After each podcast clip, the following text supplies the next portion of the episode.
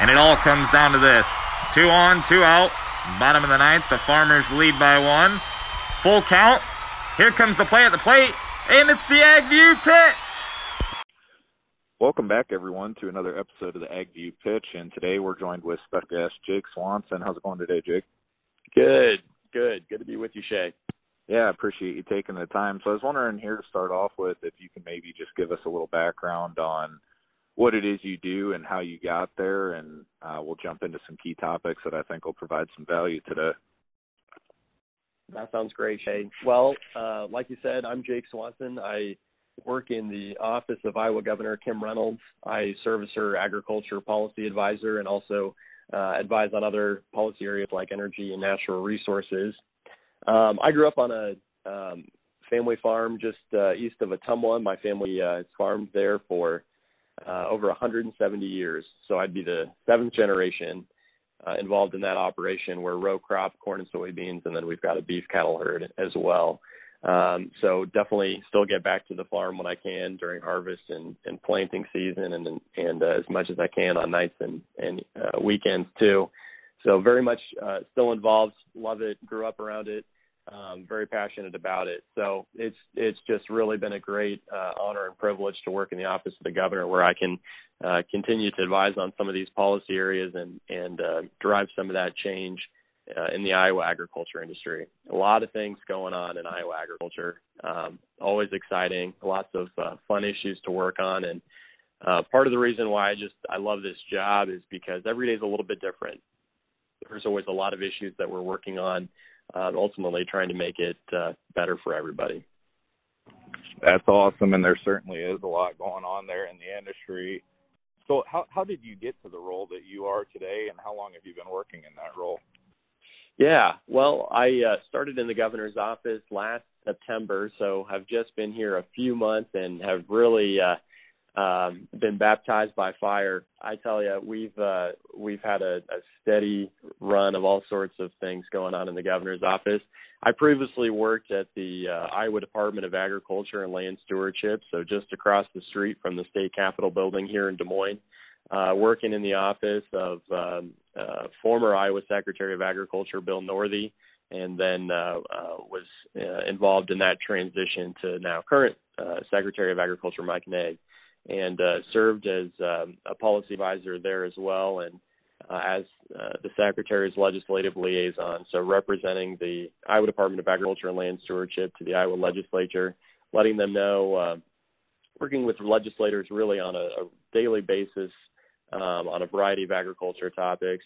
Um, keeping them informed of uh, what the Secretary of Agriculture is up to, what the Iowa Department of Agriculture does, and how we provide uh, value to Iowans. Um, but uh, yeah, before that, graduated from Iowa State's uh, College of Agriculture and Land or Agriculture and Life Sciences, um, fourth generation of my family to do that, and then uh, finished up a master's degree um, afterwards in public health. And uh, my thesis focused on um, highly pathogenic avian influenza, which at the time Iowa was uh, going through an outbreak of, of avian influenza, one of the worst agriculture disease outbreaks um, in U.S. history. So tried to keep it a, a relevant thesis topic, and uh, afterwards started in the office of the Secretary of Ag, and uh, have just been rolling ever since. Well, that's great. I think we're definitely talking with the right person here for some perspective. So, you know, you and I were talking offline about two or three topics that might be pretty relevant to some of the producers listening out there. I was wondering, you know, can we just jump into a couple of those and see where that takes us? Yeah, absolutely. Well, one of the uh, one of the first topics I think that's very top of mind is uh, what's going on with foreign animal disease and what we're seeing worldwide with um, African swine fever as it's really decimated the pig population in China, um, and just making sure that that never makes its way over here to the United States, especially not to the state of Iowa. Iowa's the number one producer of pork in the entire country. We're very proud of that, um, and it it would be devastating if a disease like African swine fever or foot and mouth disease would ever make its way here to the state. So um, I know the Iowa Department of Agriculture and Land Stewardship has um, has been working hard for the past several years um, on foreign animal disease preparedness.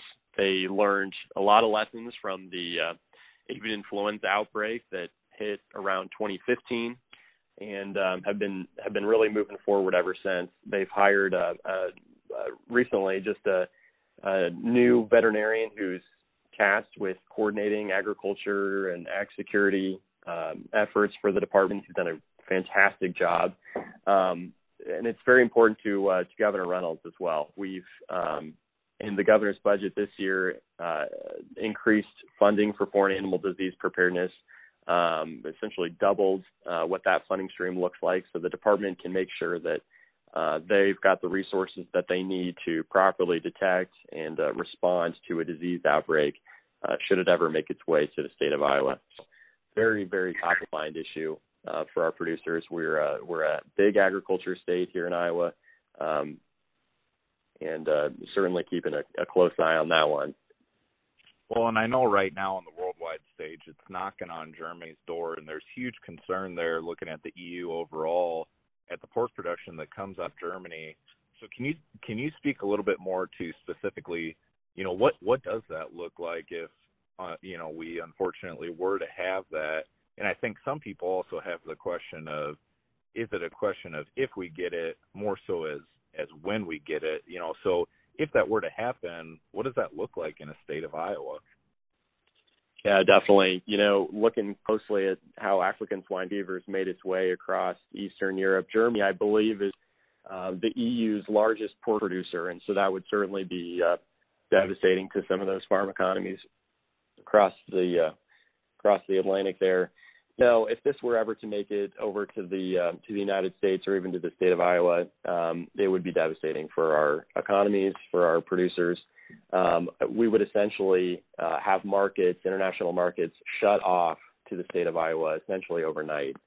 Um, countries take this very seriously, and they should. We do not want to see these diseases uh, cross borders, uh, across the ocean, and unfortunately, diseases like these don't respect those international borders. So um, it would be, it truly would be devastating uh, to the Iowa economy, especially since uh, a large part of our economy is based on agriculture.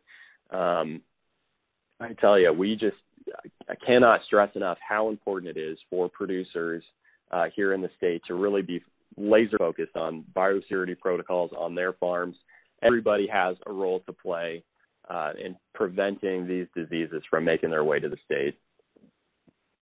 Absolutely, and hopefully, you know, some of the policy decisions being made there on the foreign animal disease that goes along with that, uh, you know, are definitely moving in the right direction, and it sounds like they are. Um, so let's talk a little bit, uh, change course here. How about how about renewable fuels? What's going on on that end? Oh boy, I tell you, the um, the EPA has certainly been one to watch. We've been continually disappointed by uh, the EPA's use of small refinery exemptions. So, uh, exempting some of the larger uh, oil refineries from blending homegrown renewable fuels.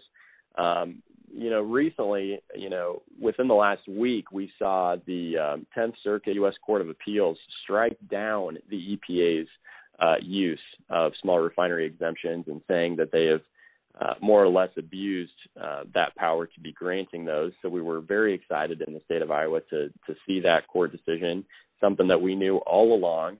We continue to keep pressure on the EPA and and uh, uh, to make sure that they're blending. Um, to make sure that they're allowing for the blending of renewable fuels at that statutory limit. Uh, 15 billion gallons means 15 billion gallons. And so um, we're keeping a lot of pressure on EPA there, making sure that uh, uh, we are standing up for a robust renewable fuel standard because it's good for our economies here, especially in Iowa, where we're the number one producer of corn and soybeans, two of the major components of uh, uh biodiesel and ethanol. Um, cannot stress enough um, how important it is that we stand up for a robust RFS, and that's something that I work on all the time. Now, here in the state of Iowa, a couple of exciting things that we've been working on. Last December, the governor signed an executive order uh, requiring any uh, diesel engine vehicle purchased by the state of Iowa uh, must come with a note from the manufacturer that says this vehicle can use B20 biodiesel and we're making sure that uh, we're taking full advantage of that in our state fleet, which uh, keep in mind would be all of the uh, DOT snow plows that we're seeing, uh, especially this time of year, and and all of the vehicles uh, purchased by the state of Iowa. So something really exciting. Um, recently, actually just yesterday, we saw the Dickinson County uh, Board of Supervisors unanimously approve a county resolution that, that says essentially the same thing. Any diesel engine vehicles purchased by Dickinson County uh, have to be able to use B20 biodiesel. So, uh, really excited to, to start seeing that across the way. I think across the state, D- Dickinson County has certainly uh, been a leader there, um, and it sounds like we've got a couple of other counties in Iowa that uh, that are working on similar resolutions. Uh, so very exciting. We've, uh, you know, another program that we've got in the state of Iowa, our renewable fuels infrastructure program, um, allows cost share dollars uh, to be used for um, retailers installing things like uh, blender pumps and other renewable fuel infrastructure. Uh, the governor in her budget this year put an additional $2 million um, in the renewable fuels infrastructure program. So looking at a total of $5 million um, annually for that and that uh, you know will just continue to increase access to our homegrown renewable fuels. We're very proud to be the number one state for uh, biodiesel and ethanol production. Happy to support those industries um, and happy to support our producers that uh, um, help grow those renewable fuels. So a lot of exciting things, uh, you know, at the state level for uh, our renewable fuels industry. We're continuing to watch what the EPA is doing and holding them accountable so that they will stop granting these uh, completely ridiculous small refinery exemptions, um, and uh, just continue to to support that industry. Yeah, and I've been watching those initiatives pretty closely. I think those are definitely wins for the state, and hopefully we can continue to get a good push there. So I think one of the questions that comes to mind with a lot of producers out there, uh, whether in Iowa or in their states in general, is how do we actually affect, you know, ag policy? How do we tell our story? What can we do to better represent and you know help the farming community. So you know what what does that look like in in particular with the renewable fuels, but even on into other ag policy issues. I mean, is the Farm Bureau a great way to get involved with that? What what else is out there that can truly help help drive some of these ag policy decisions?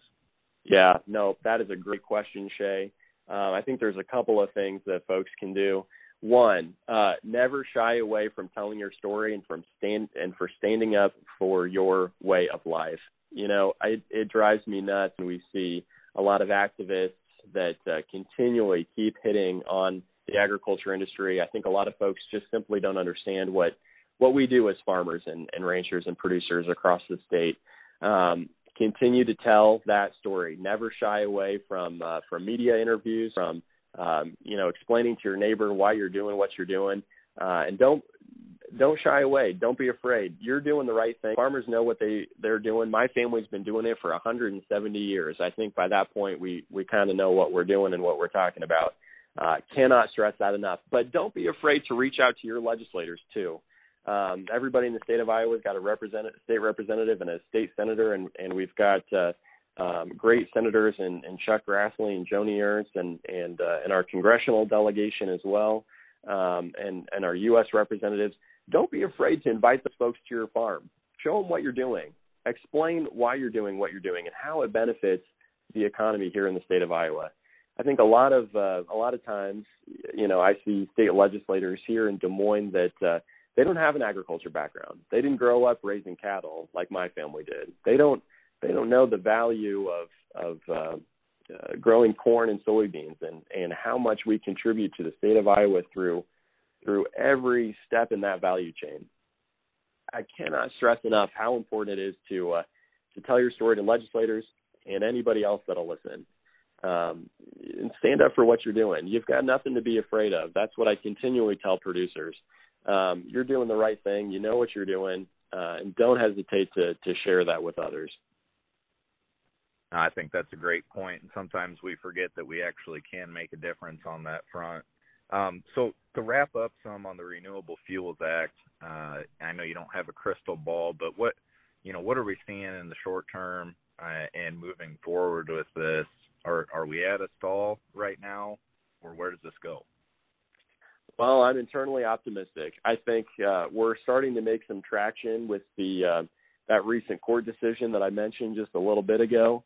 Um, I'm optimistic that uh, with some of these um, you know trade deals that we've recently seen signed. Actually, today the president is signing the uh, uh, USMCA trade agreement between Canada and, and Mexico, and and uh, are quickly going to see that ratified. Uh, so I'm optimistic that we'll see um, uh, markets respond positively to that. Um, boy, I tell you, it's um, it's been a challenging year. Certainly, 2019, not one that we uh, maybe want to remember, but very optimistic looking to 2020 with uh, some of these trade agreements we've seen, um, with some of the traction we're making in the renewable fuels industry.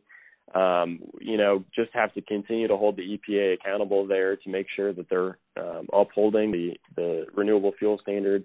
Um, hey, I'm optimistic. I think we've I think we've got a lot of opportunity uh, in the Iowa agriculture industry, in our renewable fuels industry as well. Um, and hopefully we'll uh, we'll continue to see some movement there. No, I think that's a good thing. In agriculture in general, we are the eternal optimists. So I that's right. I appreciate the feedback on that. So, you know, we had talked also offline here at some of the other things that are going on that the governor is investing in in Iowa. Can you speak to some of that that's going on on your end? Yeah, well, something that I'm really excited about is the governor's Invest in Iowa Act. This is something that uh, Governor Reynolds talked about in her condition of the state uh, address earlier this month. Um, we're looking at uh, raising the uh, sales tax by a penny, and coupled with that, we're seeing uh, we will uh, reduce property and income taxes as well. So, I want to make sure that that's clear. This would be a tax reduction package overall. But one thing that I'm spending a lot of a lot of my time on here in the governor's office is working on that legislation. We're looking at um, committing about $100 million to our state's water quality efforts. Um, about uh, 50 million or so of that, um, or in, in, addition to that, would go toward uh, conservation and um, outdoor recreation. This ultimately funds the uh, outdoor recreation uh, trust fund that Iowa voters uh, created 10 years ago, um, and, and finally funds that we've got a lot of exciting things here. We're looking at a net increase in funding for water quality of about $31 million um, dispersed through, through the uh, Iowa Department of Agriculture and Land Stewardship, DNR, and the uh, uh, Iowa Finance Authority. We're looking at a net increase in funding for conservation and outdoor recreation of about $22.5 million, um, again through IDALS, DNR, and the Department of Transportation. Um, and a lot of exciting policy changes are going to go into this as well. Back in 2018, um, the Iowa legislature passed the uh, passed Senate File 512, and Governor Reynolds uh, signed that into law as her first bill that she signed as uh, as a new governor. Um, that that really committed long-term funding for water quality, and this Invest in Iowa Act, um, my piece that I'm working on, really continues and ramps up that funding for water quality, uh, which is something that we are really excited about. Um, but it also does a lot of other great things like um, extending REAP, the uh, Resource Enhancement Protection uh, Program, through to 2050. It, it codifies the Iowa Nutrient Reduction Strategy as the state's guide for improving water quality. Um, and it makes sure that we're, um, this legislation makes sure that we're spending those dollars in a way that further those goals of the nutrient reduction strategy that uh, um, prioritize and enhance our public use areas like our state parks and trails, um, and just a lot of other really exciting things. So uh, this is something that I've been working a lot on just really since I started in the governor's office. Um, I think there's a lot of interest from legislators to um, to have this conversation, and hopefully we'll see this uh, as one of the governor's signature policy pieces um, across the finish line here in the 2020 Iowa legislative session. Um, for anybody listening, certainly encourage you to, to, get involved. Share your thoughts with us on what you'd like to see in that legislation, um, and don't don't hesitate to reach out to your legislators too to let them know how important it is that uh, we're supporting our our farm and rural economies and um, how important it is to uh, to dedicate long term funding for things like water quality and outdoor recreation.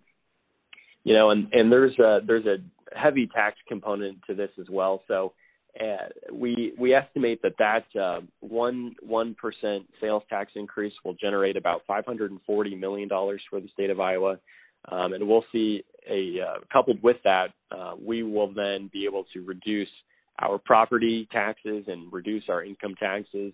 Uh, so all Iowans should see a, a, pretty significant, at least a 10% cut in the taxes that they pay to the state, um, and and especially for uh, lower income Iowans, uh, could see up to a 25% reduction in the amount of taxes that they pay. So, um, hoping to see a lot of support for this. I think it's a really exciting and pretty bold initiative that Governor Reynolds laid out in her condition of the state, um, and something I'm very excited and very happy to be working on. That's great, and I'm glad you brought up uh, some of the water conservation things going on there. Obviously, uh, some of the recent rulings on the waters of the United States is top on some people's minds, and I think, you know, the Midwest states are really doing a phenomenal job at trying to get on the forefront of this. We don't want to be, uh, you know, as regulated or absolutely as closely uh, scrutinized as out east when maybe there isn't some education following that. So I think it's phenomenal that the state is taking the initiative on our own and doing a, an effective job on water quality issues um, and, and looking at more moving forward there as well. Yeah. No, and I think you know it's it's not government's role to to solve all of our problems. I I, I want to make sure to emphasize that everybody has a role to play in water quality. Whether you've got a quarter acre um, lot in town or a quarter section out in in a rural area, um, everybody has a role to play here. Keep in mind it's uh, uh, there's so many things that you can do. There's a lot of um, funding available for anybody looking to add conservation practices to their their lot in town or, or their farm. Um, really encourage everybody to take a look at what they can be doing, uh, both in urban and rural areas, to um, help improve our water quality. Something that's important to all Iowans. Great. So a couple of other topics that I want to hit on here real quick that we had talked about. Um, you know, hemp and noxious weeds. I know those are two things that are top in a lot of producers' minds. sure. Uh, there's there's a lot of static out there. What's going on on the policy side? How does that affect us as we look at some of those issues moving forward? Yeah, absolutely. Well, I'll touch on noxious weeds just briefly first. That's uh, uh, something that we continue to see some weed resistance. So just in- encourage uh, producers to be diligent about their uh, con- control strategies there. I know that's something the uh, Iowa Department of Agriculture and Land Stewardship has taken a hard look at. They're the, the regulatory agency for uh, keeping our noxious weeds in check. On the hemp side, that's another uh, another policy area that I've spent a significant amount of time on. Um, kind of a new um, and more or less exciting program that uh, we're looking at. The 2018 Farm Bill um, allows for uh, to allows for the first time in you know gosh, 75 years for uh, hemp to be grown uh, legally as a essentially as a commodity, treating it just like we would any other commodity. So um, the uh, Iowa Department of Agriculture and Land Stewardship spent a lot of uh, a lot of time working on this policy area, especially last legislative session. Um, the Iowa legislature voted favorably to approve the Iowa Hemp Act, which gives the Iowa Department of Ag and Land Stewardship the regulatory authority over hemp production grown in the state of Iowa. So a lot of different policy pieces there. Um, the 2018 Farm Bill then uh, said any state can can develop a state plan for how they will regulate hemp in their state, uh, but that plan must be submitted to USDA for their final approval on that. Uh, so I know the Iowa Department of Ag has submitted that state plan to USDA and is still uh, awaiting uh, feedback and comments and ultimate approval from USDA. So it's not yet legal in the state of Iowa to grow uh, hemp, but um, I, I think it, it will be somewhat soon uh, for the 2020 growing season. So um, definitely take a look at that. Would also add that um, you know I don't know that hemp by any means is going to be a silver bullet for anybody, but um, it could be you know another opportunity for producers uh, if that's something they're interested in. I would just encourage anybody taking a look at that to uh, make sure that you've got a seller or a, a buyer lined up before you start to grow it. Uh, make sure that there is a market available and um, do your homework, do your research. Make sure that that you know what you're doing. You've got the equipment necessary, the labor to uh, put towards planting and harvesting. And again, reach out to uh, the the good folks at the Iowa Department of Ag if you've got any questions along the way as far as what that regulatory programs will look like. But you know, again, something that uh, that's new and and definitely exciting for a lot of folks in the state. Great. I appreciate you touching on that. You know, I, I'm really enjoying the conversation here. I appreciate all the positive feedback. Um, you know, anything else you want to hit on kind of before we wrap up here? I know you're you got a lot of different things going on there uh, that directly affect farmers and producers. So anything else that's on your mind that we haven't touched on yet? Well, Shay, I think we touched on the, a lot of the big points. It's just it's been a real treat for me to to be on with you here. Um, I'm going to be headed up uh, to visit with some legislators later today about uh, the governor's Invest in Iowa Act. So I've got a full day here ahead of me. But um, you know, I just really want to thank all your listeners for what for what they do to make uh, our agriculture industry truly the best um, here in in the United States and North America. It's a really exciting time to be in agriculture. I'm just just tickled to death to be here in the governor's office doing what I'm doing and um, just really appreciate the opportunity. So thanks again, Shay, for having me.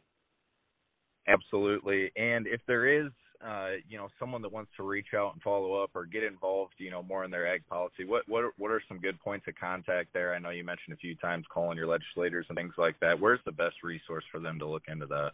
Yeah, well, there's a variety of different resources there. Uh, definitely reach out to your legislators, invite them to your farm, show them what you're doing. Um, re- touch base with them while they're voting on a lot of different legislation that could impact your livelihood. Um, feel free to stop by the Capitol here and and uh, uh, meet with our team in the governor's office. Uh, always happy to visit with folks about what they're doing in the ag industry and, and how we can help from a regulatory standpoint. Uh, a lot of great folks in, in uh, the state government here between the Department of Natural Resources, the Department of Agriculture and Land Stewardship, and, and Secretary Mike Naig's office. Um, definitely be in touch.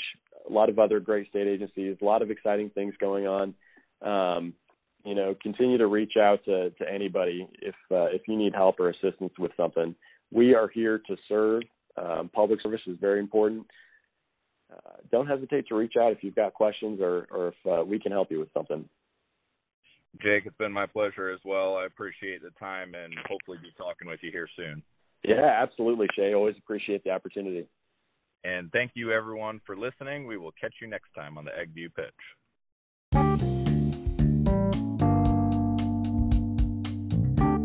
Thanks for joining us on today's episode of the AgView Pitch. As always, you can reach out to us at cbarron at agviewsolutions.com or Dwayne L at netins.net. We'll catch you next time on the AgView Pitch.